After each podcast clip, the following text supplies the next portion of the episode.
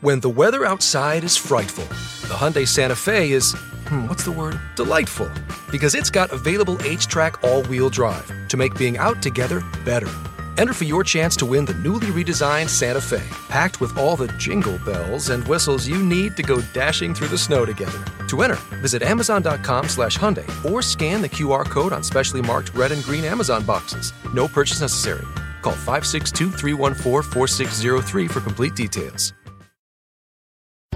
Whatever temperatures this winter brings, your friendly and knowledgeable Bryant dealer is ready to help.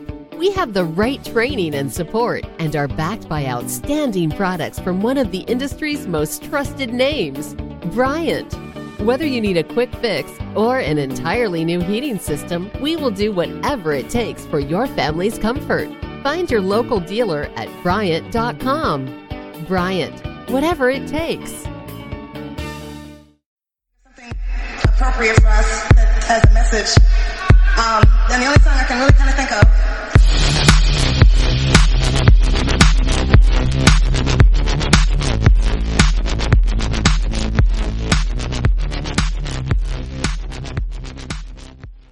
Hey, friends. Welcome to a brand new episode of Beauty Unlocked. I'm Carissa. How's everyone doing? How's everything going? I am. wow, I thought the last like three weeks with these allergies. Now I am feeling it, and I was waiting until the whole blocked and runny nose issue like stopped before recording because I sounded like a right mess and I look like one too. But whatever. I mean, we're we're under lockdown, so it doesn't really matter what we're looking like at the moment.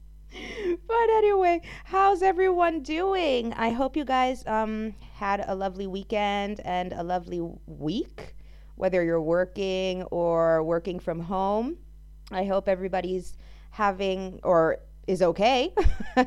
um, I know that I don't know if anybody else is feeling it, but the last I think what we're, we're Thursday, so the last like two days, seriously, talk about not having any energy whatsoever. I know that there are planetary and cosmic shifts, like shifts with an F T S at the end.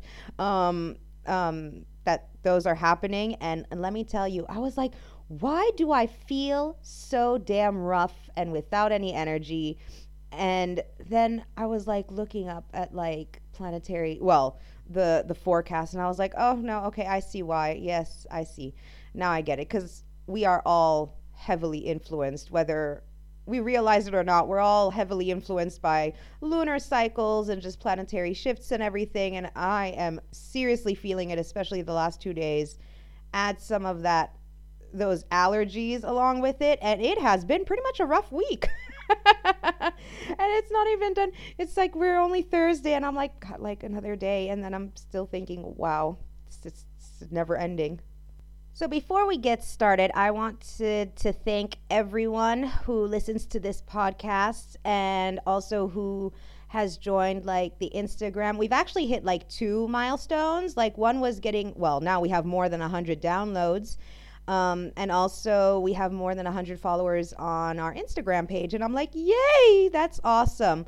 Uh, so, yeah, spread the word, get the word out. You know, if, if anybody is asking for any podcast recommendations or any such, kind of divert them over here and be like, yeah, there's, there's this chick.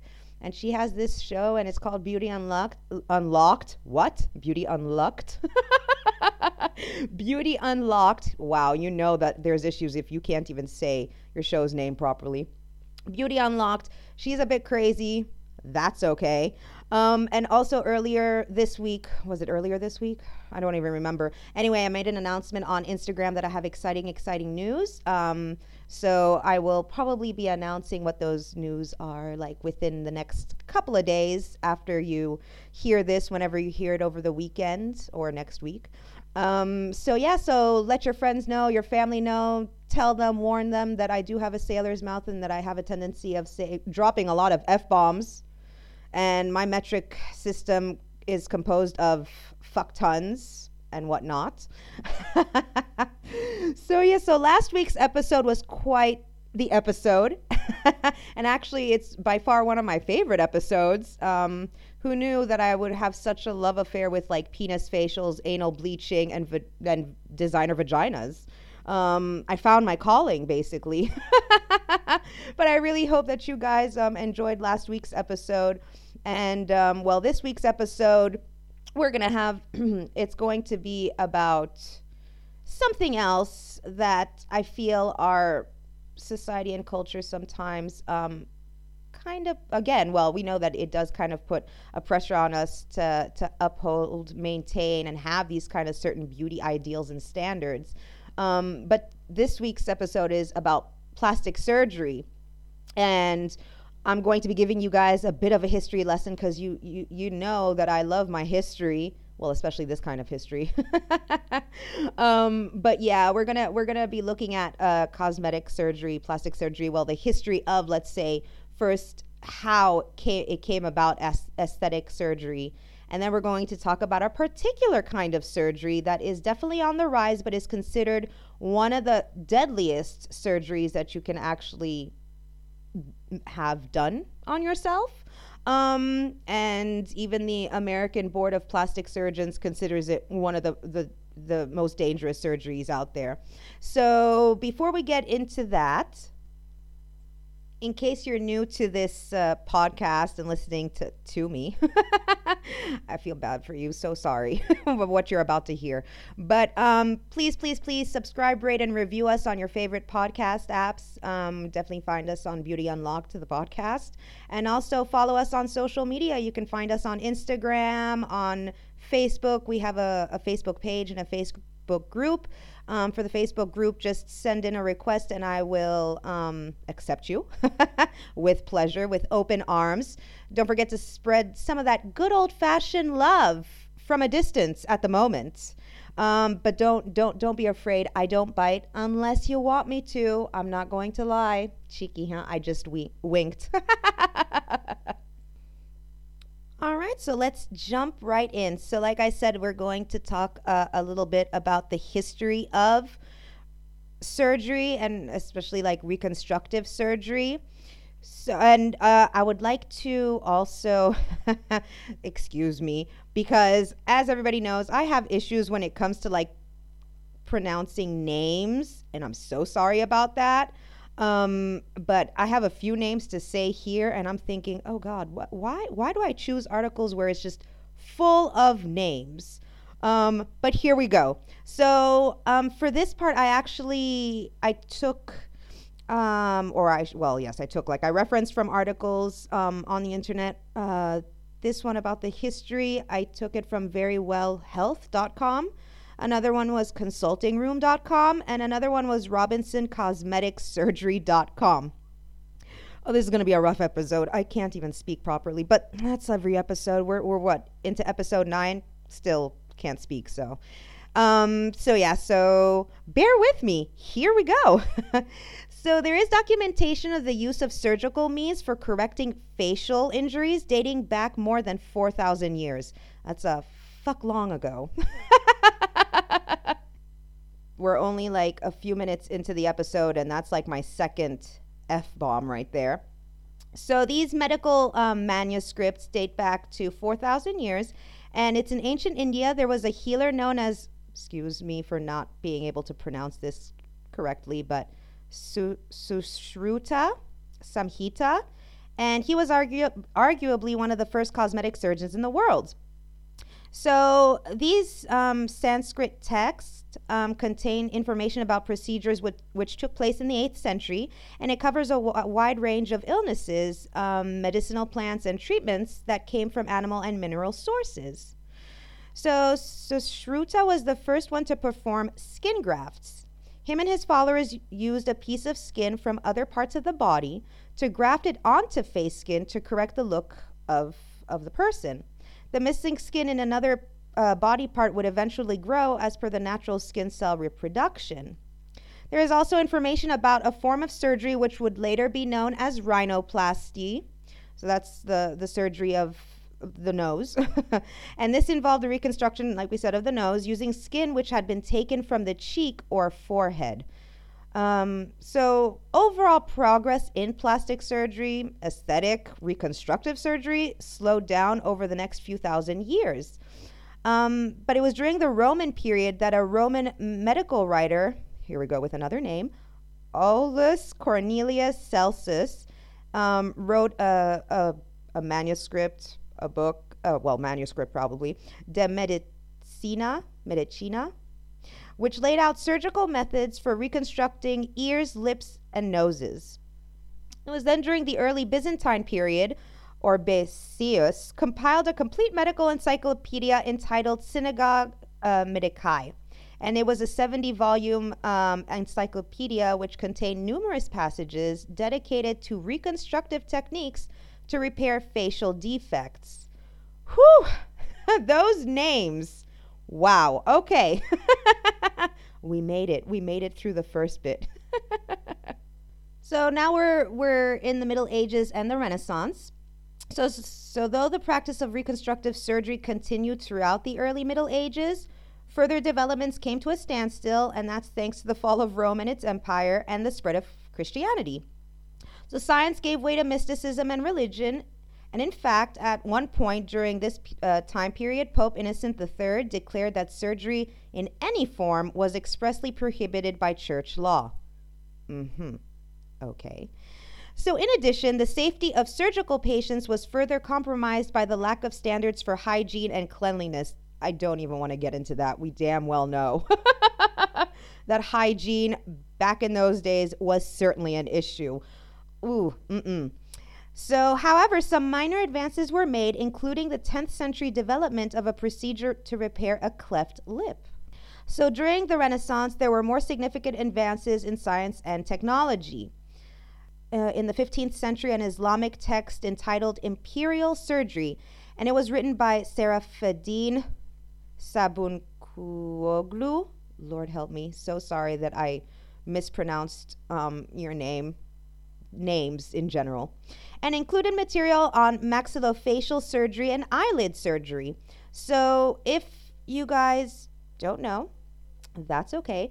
Maxillofacial surgery uh, refers to surgeries performed on the jaw and face. So, that's maxillofacial surgery.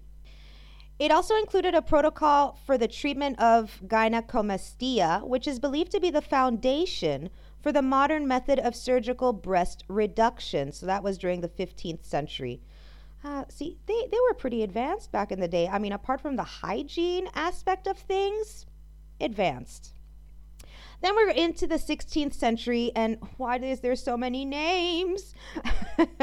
so we're into the 16th century now, and there is a, um, well, I'm not, well, I guess yes, well, he would kind of be a doctor, and his name was Gaspare Tagliacozzi and he first started nose grafting with the help of the skin flaps of upper arms.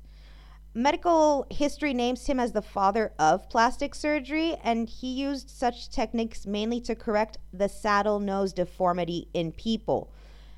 Again, saddle nose deformity. So this is a, apart from maxillofacial saddle nose deformity. Um, what it is, saddle nose is a condition associated with nasal trauma, congenital congenital syphilis, uh, relapsing polychondritis, cocaine abuse, and leprosy, among other conditions. It's characterized by a loss of height of the nose because, uh, because there's a collapse of the bridge. So, this is what saddle nose deformity is. Now, of course, back in those days, um, there was no such thing as a cocaine abuse yeah, there was no such thing as cocaine. Well, there was no such, not that there was no such thing as drugs. Clearly there was, but cocaine abuse came much, much later. So um, basically, saddle nose is the collapse of the bridge. So during the 17th century, plastic surgery again was, well, declined. And the next major advances in plastic surgery were not until the 20th century. And we know what happened well, we know what happened in the 20th century. It's that World War I came about in the early 20th century. So, this is when the casualties of war made reconstructive plastic surgery a necessity for many soldiers. so, in fact, it was World War One that brought plastic surgery to a new level within the medical establishments. So we have to remember that, yes, of course, th- I mean, since the beginning of, of time, there's been wars. The thing is, what shifted um, in the early 20th century is that, and especially with World War One, is that there was uh, weaponry that had never been seen before, artillery that was never seen before. I mean, it was it was complete a completely different way of warfare and um, the things that they came up with. I mean, we know, of course, war is uh, is war in the sense of it's total destruction of, of the human soul you know. But here we're talking about the machinery that was introduced into world war one was literally just to destroy you. I mean it left practically no one alive. And so military phys- physicians were required to treat many extensive facial and head injuries caused by m- modern weaponry. So these grave injuries um, necessitated brave new innovations in reconstructive surgical procedures and some of Europe's most skilled surgeons dedicated their practices to restore their country's soldiers to, well, wholeness. I mean, we'll, we'll talk about, uh, how would you say it, like more of a physical wholeness during and after the war because these I mean, anybody who's gone through war, you can never be whole again. You you never go back to what you were before, um, physically, mentally, emotionally. There's there's there's, I mean, you you're just changed so the progress that this brought about also is um, a greater understanding of anesthesia and infection prevention. So it allowed surgeons to perform a wider uh, variety of increasingly complex procedures. So that's the history of how reconstructive surgery, let's say that started over 4,000 years ago, kind of gave way into the more aesthetic, cosmetic plastic surgeries that we're used to today. Now, if you're anything like me, which I know you are because you are star seeds, cosmic star seeds of deliciousness, um, you would be thinking or should be thinking, well, how the hell did they used to put people under back in the day when they used to do these kind of surgeries? And okay, fair enough. In times of war, there were shortages of everything and anything actually. So a lot of surgeries uh, had to be performed without any kind of anesthesia. So you can only imagine um, especially during times of war where amputations had to be done and there was no anesthesia a lot of times these poor boys um, would die out of you know from from shock and loss of blood. And it was just a very um, traumatic and messy business. Um, so I looked up what they used to use back in the day. In, we're not even talking about 100 years ago, but even further than that, what they used to use as anes- well, to use as anesthesia and an- anesthetic means. I'm, I'm not too sure. And so I checked it out. Let me, where was, uh, here, ooh, here, yes. Sorry. So I, I, checked it out, and anesthetics through history, it's going to be very, very short. But drugs of various kinds have been used for many centuries to reduce the distress of surgical operations. And um, Homer wrote of nepenthe, which was probably cannabis or opium. And then Arabian physicians used opium or henbane. And then centuries later, powerful rum was administered freely to British sailors before emergency amputations. How powerful was this goddamn rum? Seriously. I'm just, I'm wondering because I'm like, wait, what? Powerful rum? As opposed to just normal rum? Is there a difference? But all right. So later on, nitrous oxide, ether, and chloroform were used. So the problem with using these types of anesthetics, not the rum, is that doctors didn't know how much to administer because the, the, science behind and and didn't exist the science behind like anesthetics. Like they didn't understand it's like the weight ratio plays a part of it and also the health of the patient and everything. Sometimes a little would be used or too much. And in the case of if it was a little bit that was used we know that people would wake up in the middle of surgery or whatnot, which is horrific enough. And then if too much was used, well, that certainly meant death. and so they had no way to control a patient's, uh, well, and also another thing is that they had a, no way of controlling a patient's breathing. So imagine that your brain activity is already slowed down, and also the fact that, well, you're in a sedated state. How the hell did you control breathing? So, a lot of times, guess what? That resulted in death. Apart from the fact that maybe you would also get an infection and basically it's it's death. the the end the end would be death. That's that. Uh, yeah. So uh, later on, uh, in the late 1800s, so late or yeah, late 19th century. Um, yes, late, I had to think about that. I was like, right, that is right, right, yeah. So the local anesthetic of cocaine was used for anesthet- anesthetizing um, the cornea during eye operations, and that was done in 1884 by Viennese surgeon Karl Koller. And he was acting on the suggestion of a famous psychoanalyst, Sigmund Freud, who, if you did not know, at a certain point was a very big cocaine addict. and I remember talking to my soul sister in Geneva about this because we watched on Netflix Freud, and you know, you see him uh, taking a lot of liquid liquid cocaine. And on and I she she said she was like how read- readily available was cocaine back in the day? And I was like it it was very available because people didn't understand you know I mean I think at a certain point they understood like obviously that people could get highly addicted to it but it wasn't it wasn't regulated we're going to put that in in air quotes it wasn't regulated so it was very available to the point of where it was even in Coca-Cola Damn, why wasn't I alive back in those days, huh? Shit. By the way, anyone listening to this podcast, we do not, or I do not endorse the use of such drugs. I'm just joking about it. But say no to drugs, all right? Say no to drugs. That's what they used to teach us back in elementary school, all right? Anyway, say no to drugs. Doesn't matter. Whatever. Say no. and most people are thinking, are you sure you're not on any? Absolutely not. Actually, this is m- me and air quotes being normal. It's just my normal state of being all sorts of fucked up. so, anesthetic cocaine was applied directly to any part that was going to be operated on, and soon it was being injected under the skin. Jesus Christ. To facilitate small local operations, and it was later successfully used for larger procedures such as dental procedures. Synthetic cocaine substitutes were later widely used. Wow. Oh my God. So then you would have patients that would probably get, well, I mean, uh, get addicted to, to cocaine, synthetic cocaine, liquid cocaine, any kind of cocaine. And there's an issue right there. so that's the history of anesthetics. So, of course, there was a, tr- a period of trial and error. As with most medical advances or any kind of scientific advances, there's always a trial and error period, unfortunately, that results in many, many death, deaths.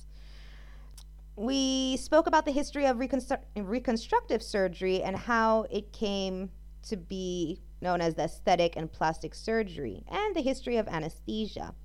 So, I wanted to talk to you about a particular surgery, as I mentioned in the beginning of the podcast, and it's considered, even by the American Board of Plastic Surgeons, as the most dangerous um, surgery that one can have. So, we're going to talk about having butt augmentation or butt surgery in general. We're going to talk about that bodacious derriere. we know that seriously, of course, like the body ideals, body standards, they change over time. And it's especially in the last 20 to 23 years where having um, a bodacious ass is a, a trend. Celebrities such as Jennifer Lopez, Nicki Minaj, and the Kardashians, um, who are uh, well, all of them are on social media as often as possible. They flaunt their curves, their backside curves. So, wow. Yeah, pretty much. Yeah. Oh man. Anyway, so there are two types of butt enhancement procedures that are approved by the FDA. I dare not even think of others that are not approved by the FDA.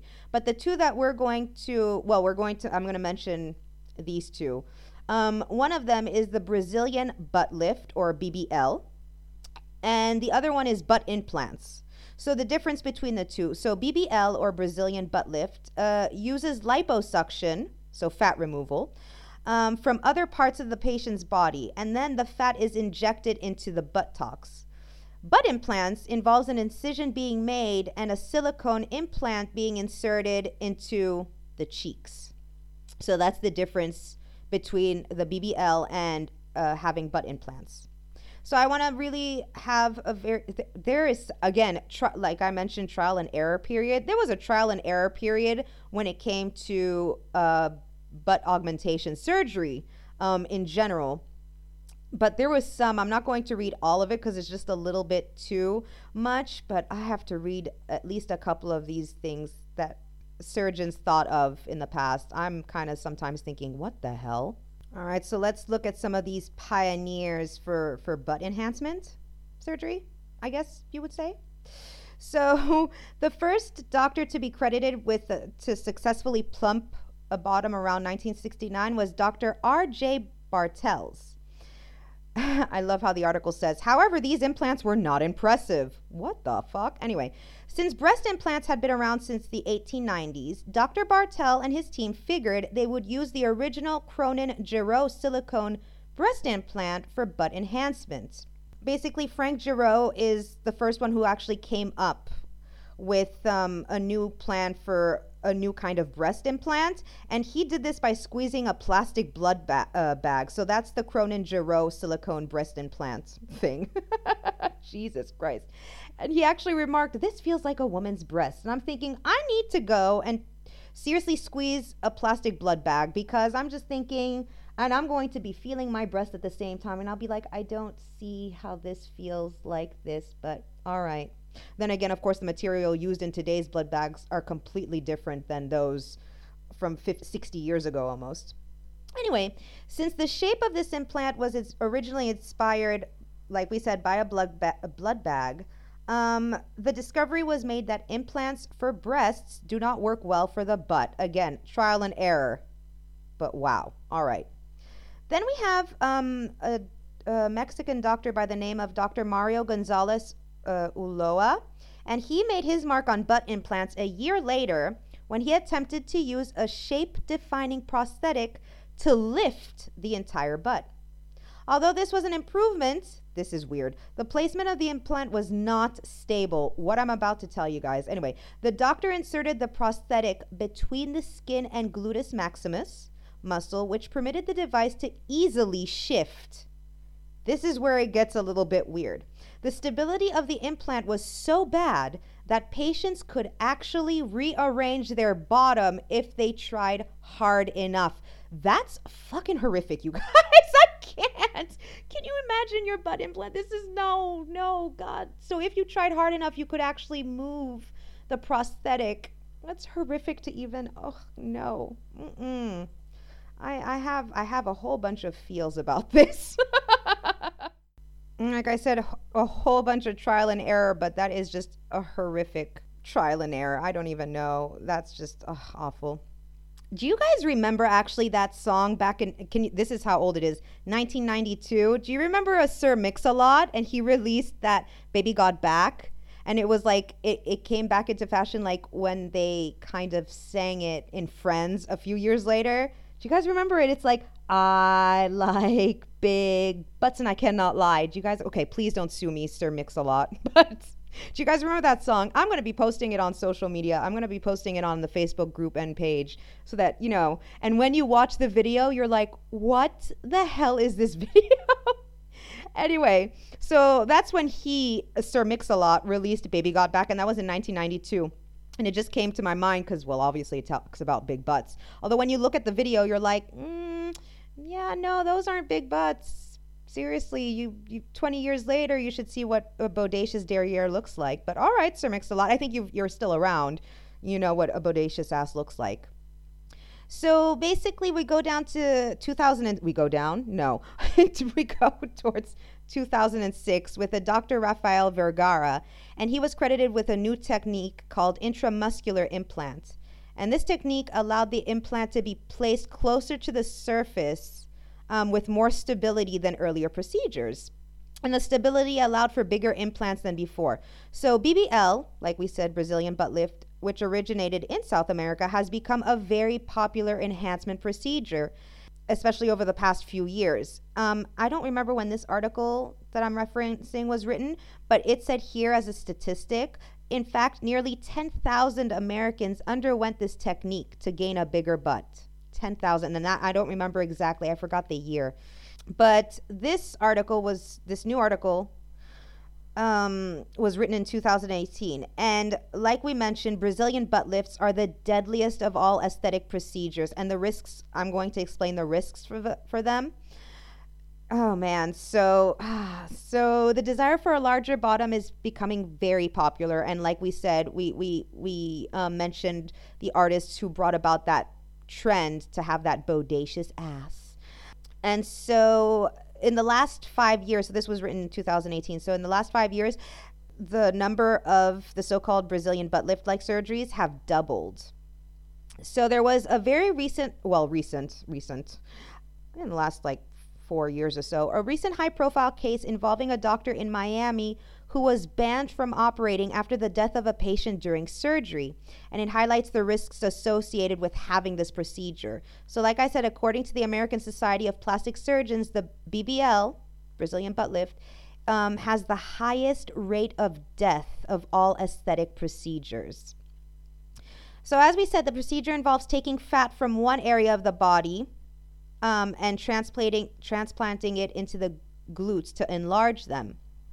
So to be successful, a, a, fat graft needs nutrition and so has to be injected into tissue that has blood supply.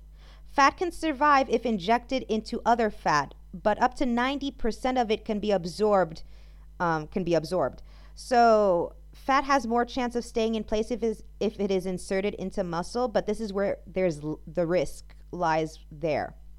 So, injecting fat into the buttocks area can easily lead to serious problems if done incorrectly.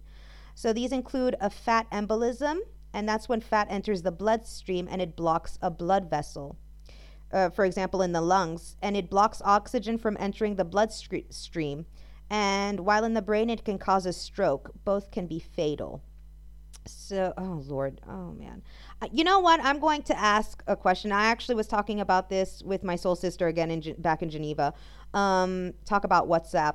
Seriously, it's like blowing up with a lot of like vo- voice notes. But we were actually talking about, you know, how like the pain, penis facial, you know, uh, that cosmetic procedure that we spoke about last week cost $650. Now, I'm wondering, and I'm asking all of you that are listening, write to me, you know, send me an email um, contact me via like Facebook or Instagram. I would love to hear from you.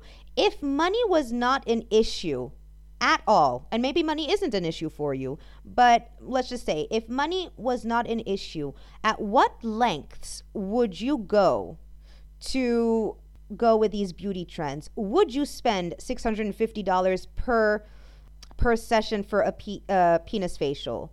Or would you do anal bleaching? Actually, I, I asked that in the last question. If any of you have done anal bleaching, let me know. I so want to freaking know. Would you go to the lengths to do to have labiaplasties? Would you go, you know, and have any kind of cosmetic? We're not talking about like functional cosmetic surgery in the case of like reconstructive surgeries and whatnot, but just would you spend money to try to go with the current trends of beauty? You know if money wasn't an issue would you would you try these cosmetic procedures? Would you have a bbl a brazilian butt lift if if, if it was necessary? Would you have i mean t- like seriously this is one of those questions where i'm like i'm thinking sometimes well if money wasn't an issue would i do these kind of surgeries I mean, would I take the risk? Because there's risks involved in all kinds of surgery. Fair enough. This one, the BBL, is the, the deadliest. But in the sense of, would you would you spend an insane amount of money um, to kind of go with the current beauty trends, body ideals, and, and whatnot? I want to know, um, and I want to actually um, have what the hell? Cats be fucking you guys. Can you hear that? Damn, they have a better sex life than I do. Shit. All right, I had to kind of stop recording because those cats were going at it. And I was like, where the hell are these cats? Are they so close, like by, that I'm just hearing them? Probably because there's like no cars in the street, so I can hear them full on here. Those naughty perverts. Anyway, going back to going back to why the mortality rate um, is so high in BBL surgeries. So there was a 2017 sur- uh, survey of 692 surgeons from across the world investigated uh, investigating the rate of mortality among patients who underwent uh, Brazilian butt lifts. And throughout their careers, the surgeons reported 32 cases of death from a fat embolism and 103 non fatal cases. But there are probably many more that remain unreported. so, fat embolisms was recently identified as the leading cause of death in aesthetic surgery. Uh, the estimated death rate from fat embolisms may be as high as 1 in 3,000 for um, Brazilian butt lift surgery. And a 2015 um, study of deaths from this kind of surgery concluded that they probably occur as a result of gluteal, gluteal blood vessels becoming damaged during the procedure, allowing fat to enter the bloodstream. And the authors recommended that buttocks lipo injection should be performed very carefully, avoiding injections into deep muscle planes. So, the deaths in the US have caused concern, and in one recently reported case in the US that led to the death from a fat embolism, um, surgeons believed injections had been made into superficial fat, but a post mortem, um, w- uh, fat was found in the heart and lungs. So, can you imagine? Wow, that traveled up. There was also some evidence of damage to gluteal blood vessels. It should be noted that um, fat is also injected into muscle for some breast enhancement surgery, but there's no reported deaths. Now, whether or not that's because the surgeons are not reporting it or uh, who knows, but there's been no reported deaths. And the article says that this suggests that there are other factors involved in the high mortality rate among uh, Brazilian butt lift patients. Uh, so, most of the deaths appear to have been caused by inappropriately qualified practitioners, that's horrific, working in non approved facilities, including homes and garages. That is horrible. So, other post surgery problems such as gangrene and sepsis can also be fatal. Um, this is why uh, one of those warnings please, please, please, if you're thinking of getting any kind of surgery or surgery or even cosmetic surgery, plastic surgery, aesthetic surgery in a whole, please do your research and make sure that you you go to a board certified surgeon. I understand that it does cost money. Um, a lot of these surgeon surg, uh, surgeons they um, are okay if you uh, if you pay like in installments and everything, but please like just be safe. Um, there are a lot of people who have been um, how would you say not hacked, but like they've been duped into thinking that you know uh, fair enough. Like the cost of surgery isn't so expensive, and so then you know um, they go to these surgeons who are not surgeons at all, or maybe have one year of medical, like I don't know, whatever. You know, like uh, just go to a board certified surgeon, please. so.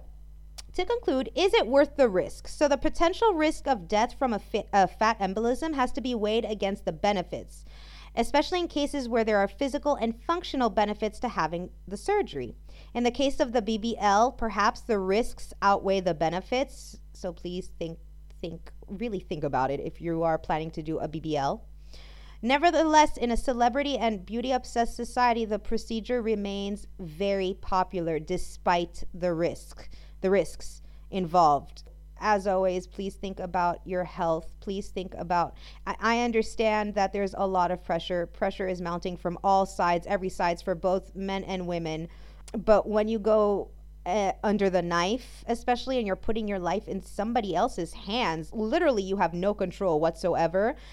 Shit can go wrong. You're you're you're playing with your life. So, and seriously all life matters. It's like no joke. So i understand that the pressure is high and i understand sometimes it gives you a confidence boost and whatnot but if you are planning to do any of these kind of surgeries anything um, please make sure that those surgeons are board certified surgeons. So that's that's that's my psa so i was looking for for articles about botched operations for Brazilian butt lifts, and I well, I came across one on the Sun, which I'm not going to read all of it. I will be posting it on social media uh, with the link, and I'll also try to oh god post images anyway, like the images are blurred of this, but you can watch the video. And it's like a botched up woman, 26, left with gaping wounds after Brazilian butt lift goes her- horribly wrong.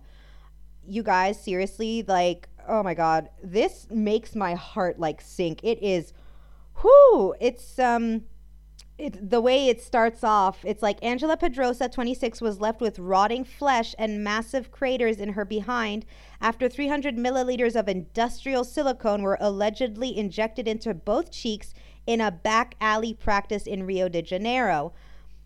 Oh my God, seriously. And ooh, mm-mm, ooh, no, you, this is, this is, and she even says, she even says herself in this article, she said, that even though she was going to the gym for years and she was working out up to four days a week and everything, it it wasn't. Uh, and even though people were telling her, "Don't get it done, don't get it done," her vanity took, you know, over. And she said, "But that wasn't enough for me, and I became obsessed with getting this done."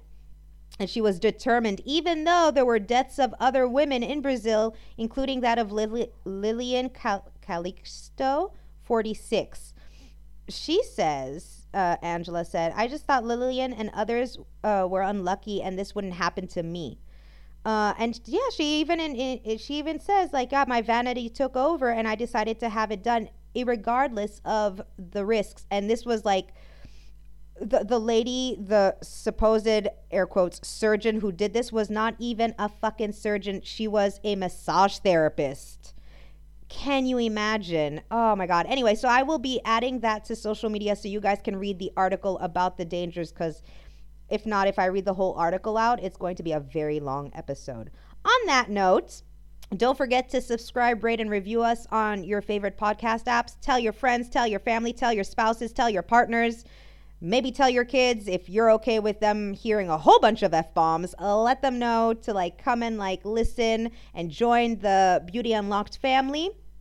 And I would love to hear from you. If money was not an issue, would you get any of these like cosmetic procedures or follow any of these modern beauty trends? Um, that well in our beauty obsessed society that kind of puts that pressure on us if money was not an issue would you do it i want to hear from you Remember that you can send me um, an email at beautyunlocked uh, podcast at gmail.com. Uh, I will leave you guys. I will hear, well, you will hear from me. I keep on making this mistake. You will hear from me um, next week. In the meantime, I hope everybody is keeping safe and checking up on your loved ones. Uh, remember to love each other, love yourselves, spread some of that sweet, sweet love from a distance, obviously, at the moment. Um, but once we are out of quarantine, I am sure that we will be giving each other the biggest hugs. With that being said, stay safe, and I hope everyone has a lovely weekend and a lovely week ahead. Bye.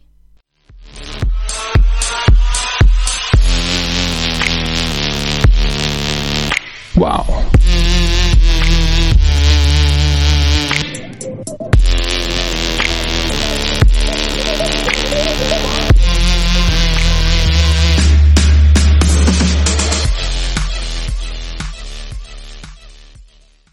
This episode is sponsored by Schwans.com. What are you having for dinner tonight? Hmm, good question. Schwan's Home Delivery has a solution for you. Stock up your freezer with high quality frozen foods like premium meats and sides, delicious ready made meals, ice cream, and more. No subscriptions, no memberships, just a friendly yellow truck that's been delivering food for almost 70 years. Listeners of this show get a special deal. Get 20% off your first order with code YUM20. Check out schwans.com backslash YUM for details. Out with the old and in with the new. Start your new year with Yahoo Small Business with everything you need to start and grow your business. Find a domain, get a business email, and create a new professional website have a business idea and don't know where to start? Visit www.yahoosmallbusiness.com.